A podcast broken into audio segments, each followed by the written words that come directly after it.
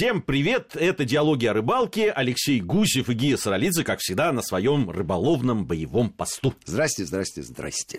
Сегодня мы будем говорить о рыболовной мекке России. Не раз мы уже конечно, к этой теме подходили, говорили, но э, тема Астрахани, Нижней Волги, она для рыбака бесконечна. Абсолютно с тобой согласен, тем более не зарастает туда рыболовная тропа. Народ как ездил в Астрахань, так и продолжает Может ездить. быть, эту тропу, конечно, немножко бы, может, сузить, обустроить, тоже не мешало бы, А, конечно. пробовали, работы в этом направлении ведутся, тем не менее а, количество туристов, которые, а, скажем так, культурно посещ- посещают рыболовную Мекку, да, оно неуклонно увеличивается. А вот ко- количество диких туристов, оно а, чуть-чуть сокращается. То есть есть некая тенденция к тому, чтобы ездить на рыбалку уже с комфортом, скажем так. Ну, мы помним с тобой э, те годы, когда э, как раз дикие, собственно, только дикие и были.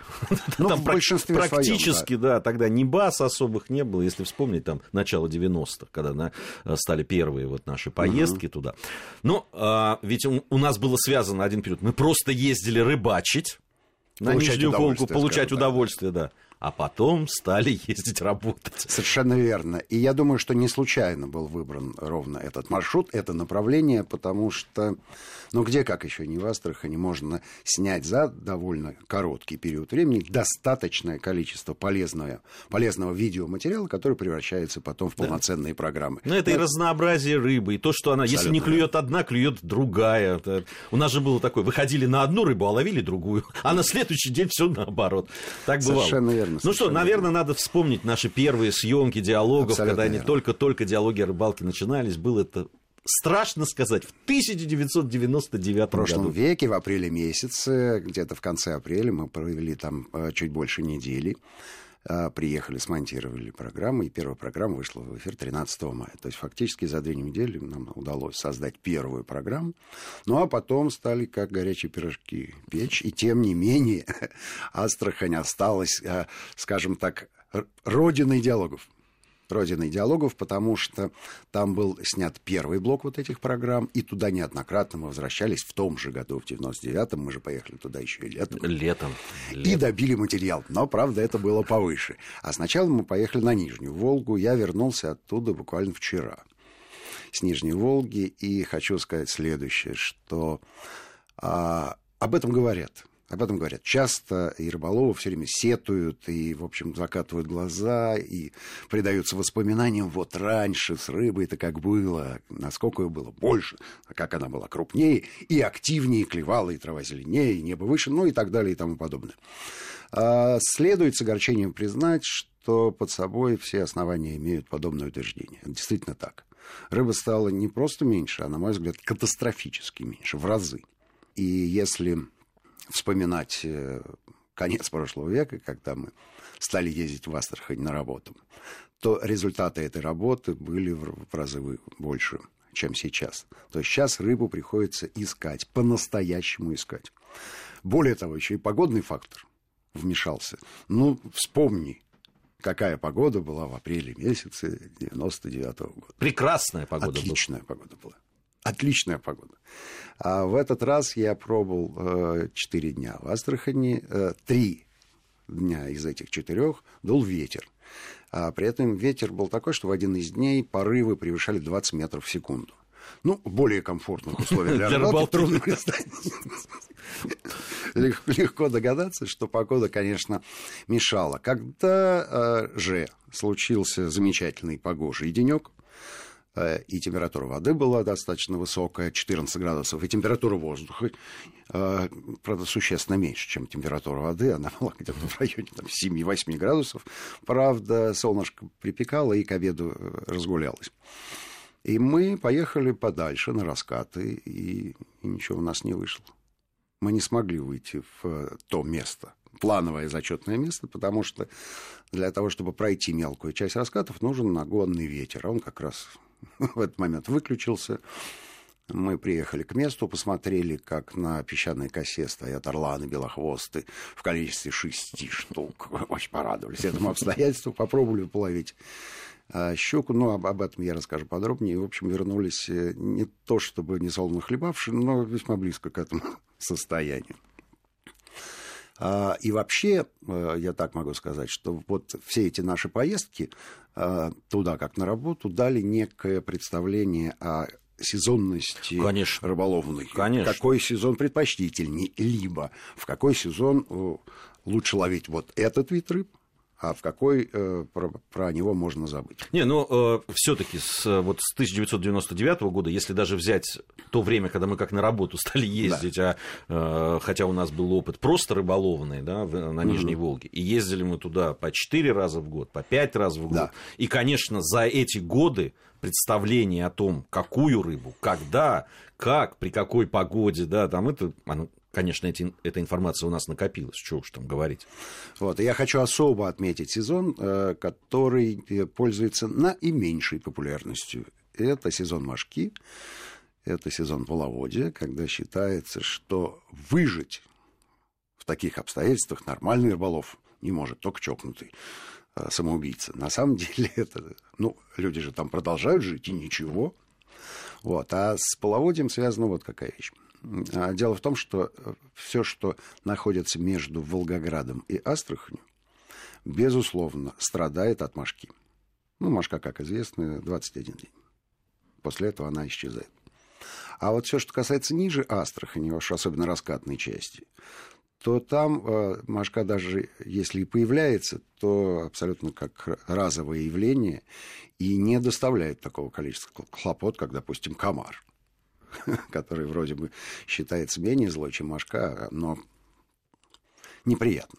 С комаром иметь дело неприятно. Так вот, Машки нет, и в этом году я обязательно съезжу еще раз в июне месяце, потому что получил специальное приглашение. Ну, должны реабилитироваться местные ребята за вот эти вот ветреные дни, которые буквально испортили. Я, я был в свое время в июне э, на Э, Нижней Волги, именно там уже вот в районе раскатов и так далее. Ну, я тебе могу сказать, я вообще не почувствовал присутствие мошки. Да. Ну, то есть, ты, э, понятно, что не надо э, в определенные места заезжать там, где ее много. То есть, ты выбираешь место там, где ее нет. Либо там в сами раскаты уходишь, либо еще где-то, и отлично ловишь. Ну, и даже если небольшой ветерок, он, конечно, эту мошку да. отгоняет. Да, да. Но прелесть этого сезона заключается в том, что вода высокая. Ты можешь на лодке пройти куда угодно, абсолютно. И, конечно, вся эта вода бурлит, кипит, э, там э, теплится жизнь, и даже теплится. выпрыгивает из этой воды. Она бурлит, эта жизнь, да, но там потому, что, потому что э, маленьким рыбкам есть чего поесть, а вода теплая.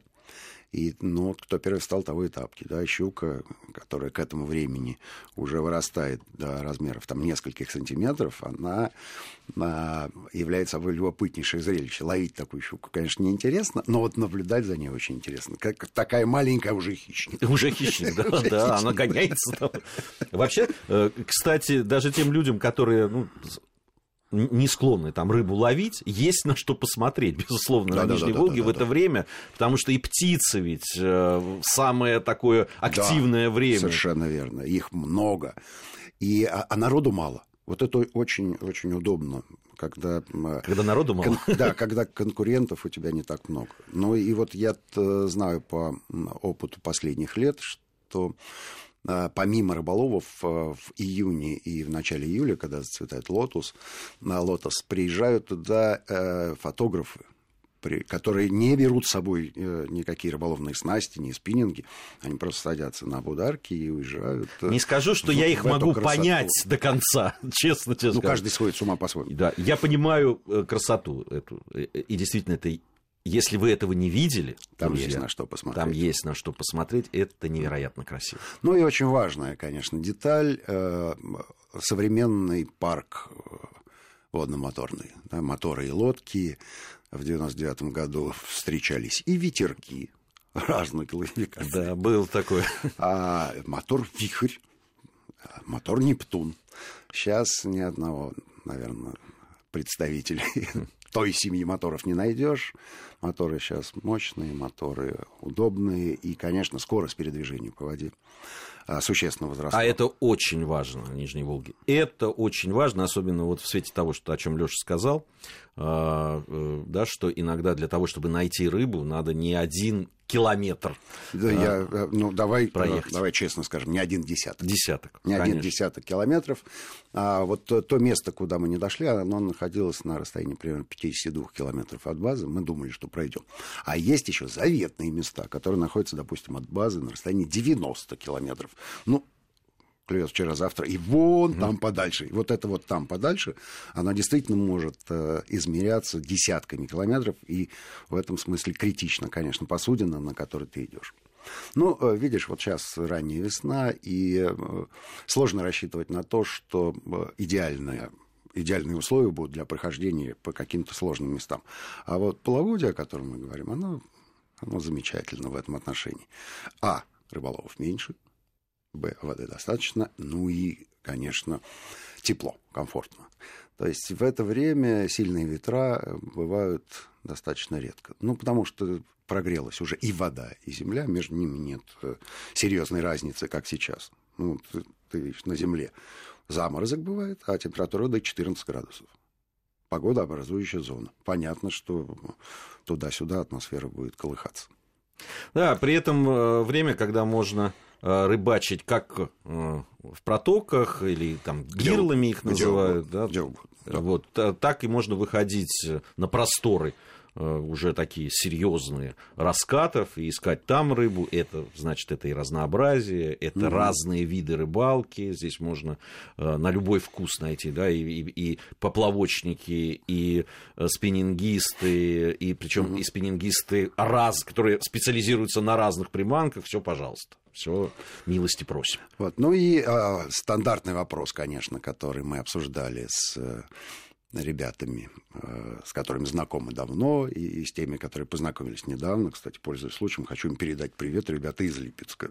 Наши старые знакомые приехали из Самары, причем на автомобиле из Липецка тоже такая команда молодых э, рыболовов симпатичных приехала на автомобилях. Ну и понятно, что погода не давала возможность нам проводить все время на акватории, а вот э, занимать свободные уши друг друга это запросто. Вот. И мы совместными усилиями вычислили все-таки две основных проблемы, почему с рыбой так стало плохо. Ну, по крайней мере, согласились с доводами друг друга. Ну, и там, и там антропогенный фактор, увы и ах, сработал. Первое – это геологоразведка, потому что это направленные взрывы. Хочется узнать нашим геологам, что там с нефтью и газом, и как можно их оценить в, в этих месторождениях. Э, по количественным характеристикам, ну и понятно, что вода средоплотная, взрыв э, на рыбу действует не так, как на человека. Потому что она всем буквально телом все это воспринимает. И, да и... Человек тоже к взрыву, если он рядом, ну, тоже, не, тоже знаешь... Не лучшее, не, да, не, не лучшее Не самое ощущение. приятное да, времяпрепровождение находиться рядом со взрывами. Вот, соответственно, рыба ушла в устье Урала, то есть Казахстан. Э, ездят туда на рыбалку люди, и отзывы хорошие. Ну и второе, конечно, это регулируемость стока воды. То есть за последние 8 лет, говорят местные жители, только э, один раз получилось додержать воду на, на том уровне, на каком она должна по естественным условиям быть. Случилось это два года назад. Вот. И обилие мелкого двухгодовалого судака сейчас который просто вытеснит все остальные рыбы. То на, есть это на так ямах. быстро, это так, так быстро на ну, это реагирует? связывают с этим. Ну, хочется же, хочется же най- найти, найти какие-то ответы на сложные вопросы. Хорошо, это понятно. А, антропогенные, это все понятно. А на себя никак рыбаки, нет? Не, а, а, не клевещут? Клевещут, клевещут, жалуются и прекрасно, и прекрасно понимают, что все-таки рыболовный пресс существует. А, тут есть э, три категории. Есть рыболов-любители, из которых, э, ну, я не знаю, э, в процентном отношении, можно ли составить вот эту вот а, команду людей, которые уничтожают рыболовный запас? Ну, наверное. Но есть браконьеры, от них никуда не денешься. И есть, и есть собственно говоря, промысловый лов рыбы, так называемые тони, когда просто заводится сетка, выгребается все, что должно... Что тоже на количестве рыбы сказывается не в лучшем Нет всякого сомнения. У нас сейчас небольшой перерыв. Совсем скоро вернемся с Алексеем Гусевым и продолжим нашу программу. Продолжаем нашу программу. Алексей Гусев и Гия Саралидзе по-прежнему находятся в студии Вести ФМ. Говорим мы о Нижней Волге. Алеш, пришло время поговорить о главной рыбе весны. Согласен. согласен. На Нижней Волге. Это вобла. Да, причем э, вобла еще не в соленом и вяленом виде. Да, пока еще. Пока и пока. К сожалению. Да, да. На самом деле вобла это, конечно, фетиш для Астрахани. Да, воблу ловят все. С рыболовами, которые приезжают туда в качестве туристов и в качестве гостей не так просто э, их отношение к вобле сформировать и вы, вычислить. Все-таки они едут за трофеем. Для астраханцев же это вот это, тот, тот самый там две недели, которые кормят год.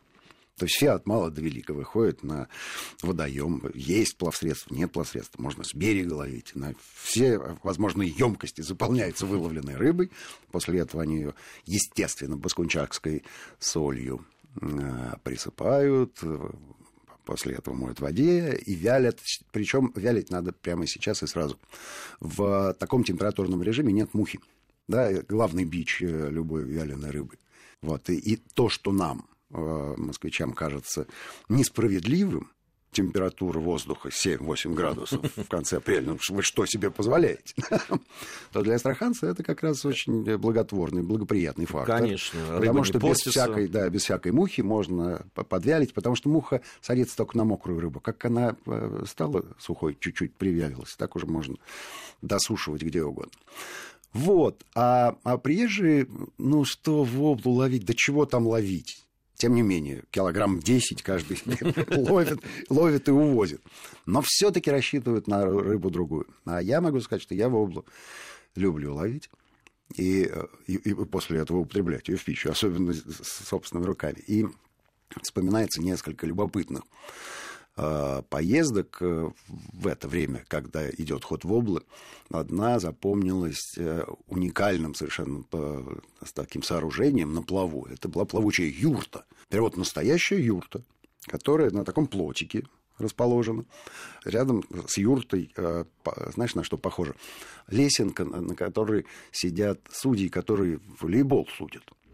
Вот. Волейбол или теннис. Или, или, ну, да, или теннис, совершенно верно. Да. Вот. А там выседает, собственно говоря, водитель этой юрты. То есть там... она, она движущаяся, она самодвижущаяся. Конечно, конечно, конечно, потому что там есть... То есть мотор там стоит? Лодочный мотор, и она так чик-пых-чик-пых, юрта. Причем там внутри есть не только кондиционер в юрте, но и увлажнитель воздуха. Ну, это такая, знаешь, пижонская вещь. Но колорит... Э, колорит Джакузи нет? Нет, нет. Ну, в принципе, любой каприз. Почему не сделать джакузи? Вот, и мы ловили с этой юрты, получили удовольствие, вот просто настоящее удовольствие. Потому что такого сооружения можно ловить, в принципе, любую рыбу. Если она ловится, то... Очень важный вопрос хорошо. Э, вот при ловле воблы. Чисто рыболовное удовольствие от ловли воблы в это время, оно ну, относительное, потому что, ну что там, закидываешь да. и вытаскиваешь, правильно? Да. Там же, Пока общем, не устал, это называется. Пока не устал, да. На самом деле, конечно, для рыболова-любителя это ну, не самое привлекательное. А я, про, я и говорю про эту категорию, что если ты едешь туда на заготовки, то вобла для тебя объект ну, достойный, прямо скажем. И чем больше ты ее наложишь, тем лучше. С другой стороны, ну, хорошо, наловил-то 10, там, 15 килограммов рыбы. Их же надо довести еще, да. да, и это Марокко. Ну, хорошо, если ты успел ее подвялить э, на месте, а если нет? Ну, привозишь ты эту воблу в московскую квартиру. Опаньки, здрасте. Что будем делать?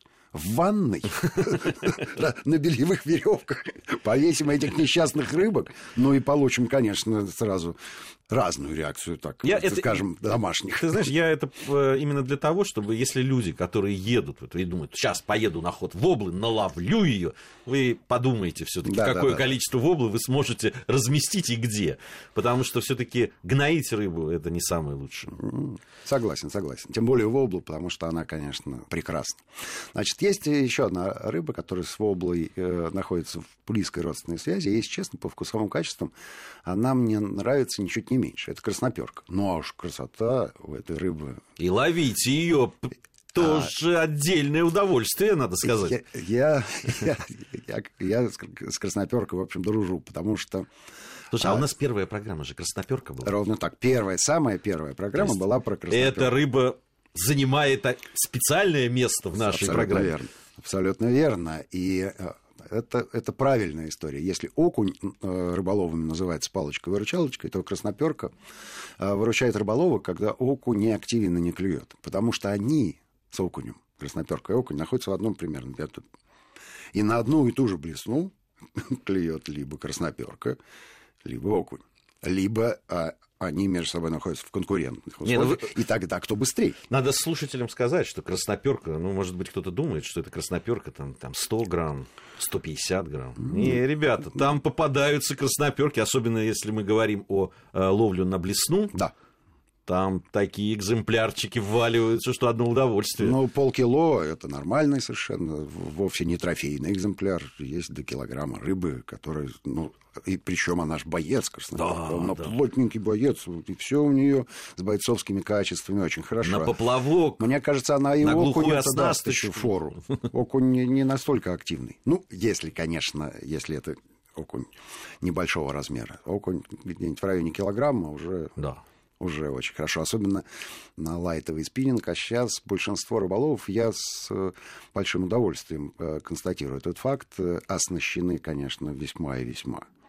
Весьма и весьма современными снастями и, конечно, предпочитают ловить некрупную рыбу на лайтовые снасти, получая при этом Максимальное удовольствие. удовольствие. Абсолютно ловил верно. я, ловил красноперку.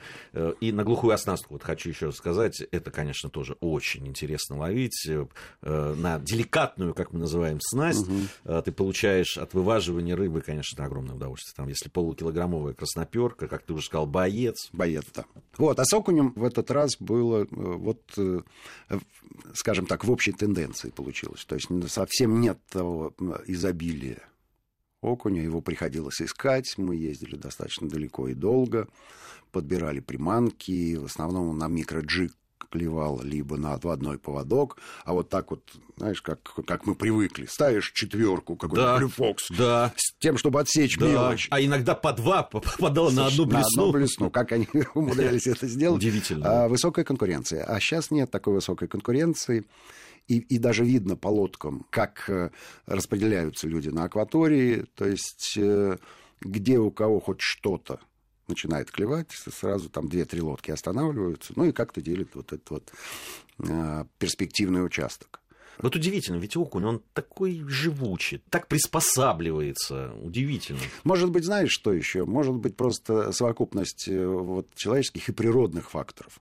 Ну, не помню я, чтобы вот такие были холодные весны, с такими перепадами температуры. Ну, это, это тяжело, мне кажется, рыбе тоже. Она же, она же атмосферно зависимая.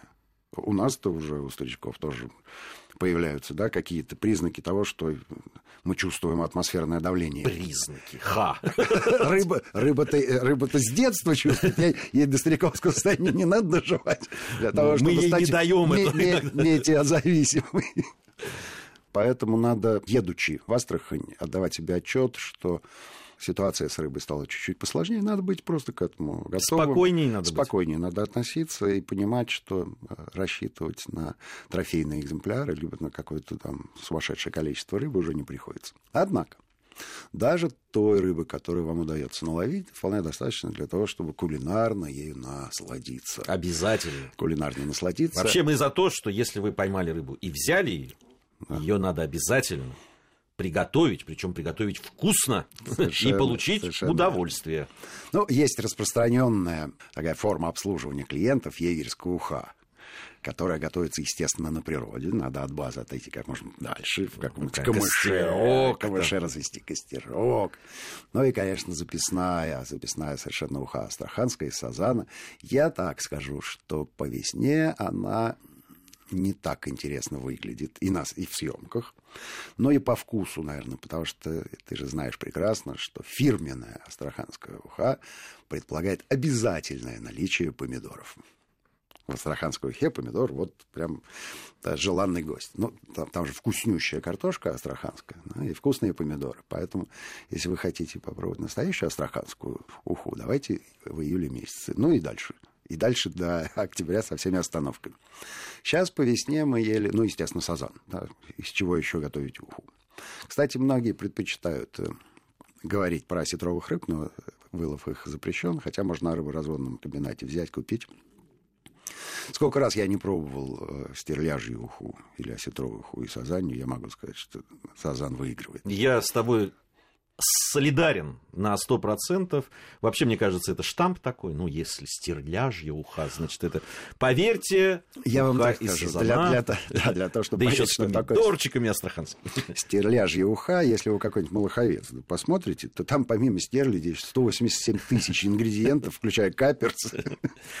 Слушайте, ну, на самом деле, я про уху вот что хочу сказать. Стерляжья она, сазанья она. Даже если она там из окуньков, которых вы поймали, если она приготовлена на костерке, Конечно. своими руками, Конечно. то она в любом случае будет потрясающе вкусным блюдом. На этом Это все. правда. Время программы нашей подошло. Диалоги о рыбалке-то продолжаются. Это естественно. Алексей Гусев и Гия Саралидзе были в студии Вести ФМ. Совсем скоро вновь с вами встретимся. Всем ни хвоста, ни чешуи.